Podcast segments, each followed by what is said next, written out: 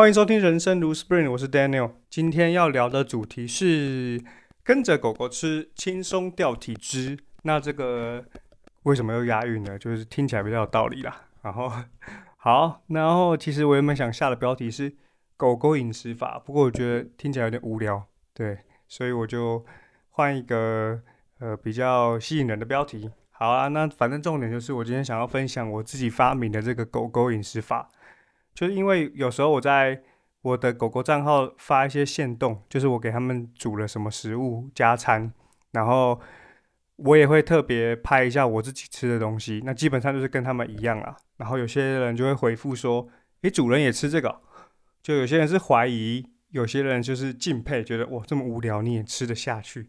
那反正我今天就是来分享一下这个狗狗饮食法的故事。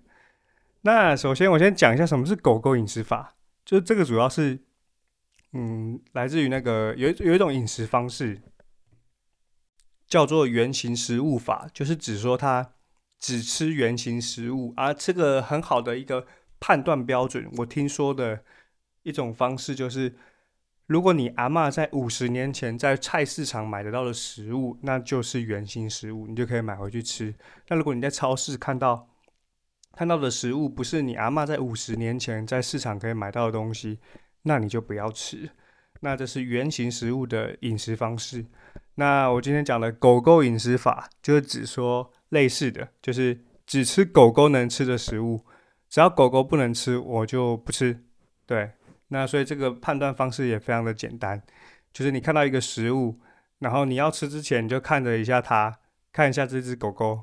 看那看，如果你有养狗狗的话，你就看它，就哎，你能吃吗？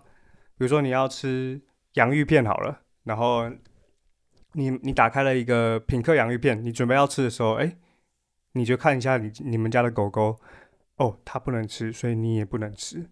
对，那这就是狗狗饮食法，就是它顾名思义，只吃狗狗能吃的食物。那为什么我要？采用这样子的饮食方式呢，是因为我去年底的时候就有一段时间因为张增肌，然后就增了一大堆脂肪。我量 in body 的时候就发现，哇，来到有史以来最高的十七点五 percent。那这个是我有量好几年来有量 in body 以来的最高的数字。那我就想说，哎，那真的不行，所以要改吃一些比较健康的食物。然后我就看一下我们家的小狗，我就觉得。他们看起来蛮健康的，那那我可以跟他们吃一样的，我就作为一个标准好了。然后得到的结果还不错，就是我大概三四个月量我的 in body 的时候，就发现我的 in body 就自然而然的降到十三点九。那其实我没有特别觉得很痛苦或者是怎么样，反而我觉得对我来说，这整个过程几乎是无痛的。那这个狗狗饮食法它的起源，它的故事其实是这样子的，就其实。最主要、最主要是没有很高大上的理由啦，最主要就是因为我很懒惰，因为我懒得自己帮他们弄完食物加餐之后，我还要自己再弄我自己的食物，所以我就懒得调味了，我就懒惰，所以我就跟他们吃一样。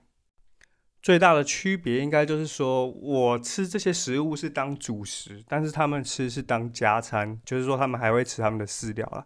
啊，我自己是不会去吃他们的那种饲料，那当然，对吧？所以我自己会把这些食物当成当成我的主食在吃，而且尤其是狗狗很需要吃一些蛋白质，那这对我来说，对一般人来说，就是蛋白质摄取是一般人是不够的嘛。所以如果以这个狗狗饮食法来实践的话，其实会帮助你多吃一些蛋白质。那么一般而言呢，我是怎么实践这个狗狗饮食法？就是我去哪里买菜呢？就主要我会去菜市场或者去 Costco 买一些食材回来。我比较常吃的食物给大家参考，就吃一些可能吃牛排啊、牛小排或鸡排、鸡腿排、鸡胸肉，然后还有节瓜、花椰菜、玉米笋、玉米笋，斗仔很喜欢玉米笋，然后还有一些鸡蛋啊，斗仔是我们家的狗，然后还有。呃，一些鸡蛋，没错。那所以大概就是吃这些食物。那这些食物就是高纤维，然后高蛋白。然后我我平常怎么样吃它，其实就是就是拿那个铸铁锅应该是铸铁锅吧，平底锅，反正就是反正就是它可以加热到很烫，然后我就会一般都会先煎一些容易出油的食材，比如说鸡腿排，然后它就会自然而然就有一些油，然后再煎一些节瓜之类的食物。那我拿起来的时候，通常是狗狗会吃，我会先把它的部分先拿出来，然后放凉，然后过一段时间之后，我再给它们吃。然后我自己吃的部分是，我最多就是加一点盐巴而已，就但我加一点盐巴或者是柠檬椒盐这类的东西。不过我现在已经越来越适应了，就我可以不加盐巴，比如说吃节瓜不加盐巴，也可以吃出它觉得蛮鲜的那个鲜味。对，蛮蛮有水分的那种感觉，所以我现在可以越来越少调味。那这就是我一般买的食材，跟我怎么去烹饪它，就用煎的，然后用烤的啦。有时候会用烤的，对，比如说玉米笋就很适合用烤的。然后当然还有水煮啦，水煮鸡胸肉或花椰菜这类的东西。好，那后。我今天有点感冒，所以声音有点吃力。好，那我会尽量把它今天把它呃声音发到足够大声。好，然后有些人就会看到我的线动，就会说：“哎，很佩服。”然后我一而再、再而三的发的时候，发很多次的时候，他们就觉得：“哎，怎么还在坚持？”但觉得很苦，但其实我不以为苦啊，就我觉得还好。而且说实在话，我觉得我每个礼拜还是会去外面的餐厅吃饭啊。吃一些很重口味的食物，就是避免我自己的肠胃适应这样子的清淡的饮食，怕哪一天真的吃一些比较油腻的时候会拉肚子拉到很惨，所以我还是会每个礼拜都会出去外面的餐厅吃饭。那这个狗狗饮食法有没有缺点？我觉得其实是有缺点的。这缺点就是我们家的狗，就是斗仔跟静静这两只狗啊，他们是知道。很明确的知道我碗里面的食物，他们也可以吃，所以在他们吃完他们的饭之后，他会跑来，因为他吃饭吃的一定比我更快，狗吃饭很快的，就噼里啪啦就吃完了。然后他们吃完之后，他们就会跑来我旁边，然后围着我吃饭。所以等于是说，我大概吃，我可能还有六十 percent 还没有吃完吧，我只吃了四十 percent，然后我就得一直护食。